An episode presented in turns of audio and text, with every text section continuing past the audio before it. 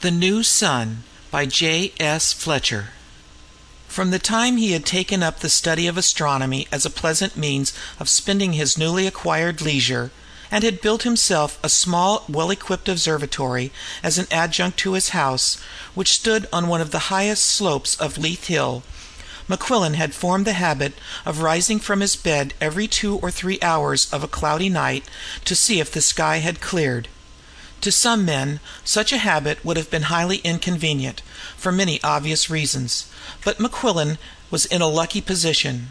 He was unmarried; he possessed much more than ample means; he had therefore no business or profession to attend to, and, accordingly, no train to catch in the morning to keep office hours.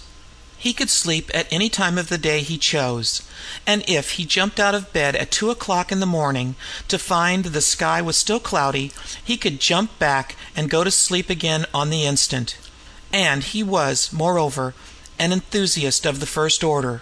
On a certain night in February of 1920, Mequillen, who had gone to bed at ten o'clock, suddenly awoke switched on the electric light at the side of his bed, and, seeing that it was ten minutes past twelve, sprang out, shuffled himself into a thickly padded dressing gown, and hurried up the winding stairs which led to the observatory.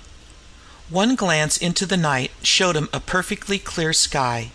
From the vast dome of heaven, wondrously blue, the stars shone out like points of fire. And Mequillen, with a sigh of satisfaction, began his work at the telescope comparing the sky, field by field, with his star chart, on the chance of finding new variable stars.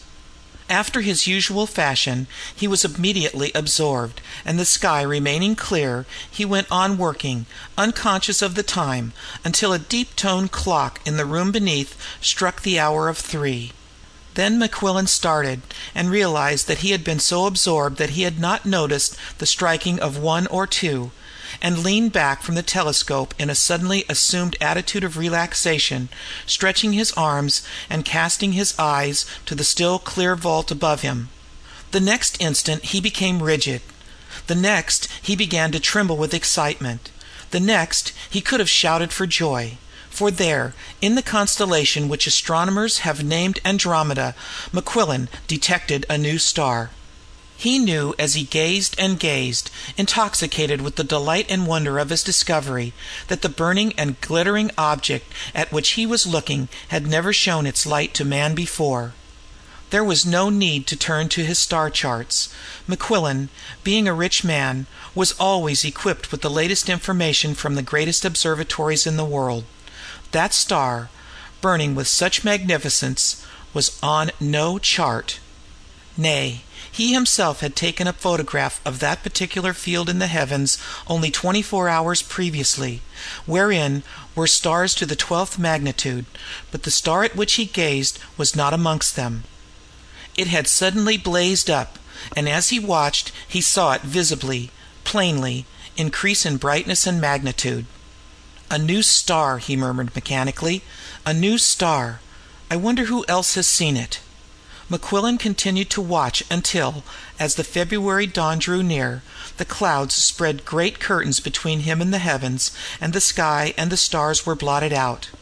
Then he went to his bed, and, in spite of his excitement, he slept soundly until ten o'clock in the morning. When Mequillen woke and looked out across the Surrey hills and vales, the entire landscape was being rapidly blotted out by a curious mist, or fog, which seemed to come from nowhere. A vast, mighty blanket of yellow seemed to drop between him and everything as he looked. At one moment he saw the summit of a hill many miles away; the next he could not even see his own garden beneath his windows. And when he went downstairs, half an hour later, the fog had become of the color of gray ash, and the house was full of it, and the electric light was turned on everywhere, and to little effect. Mequillen's sister Adela, who kept house for him, with the assistance of a housekeeper and several female servants, came to him in his study, looking scared. "Dan," she said, "isn't there something queer about this fog? It's it's getting worse." Mequillen laid down a bundle of letters which he had just taken up, and walked out to the front door and into the garden.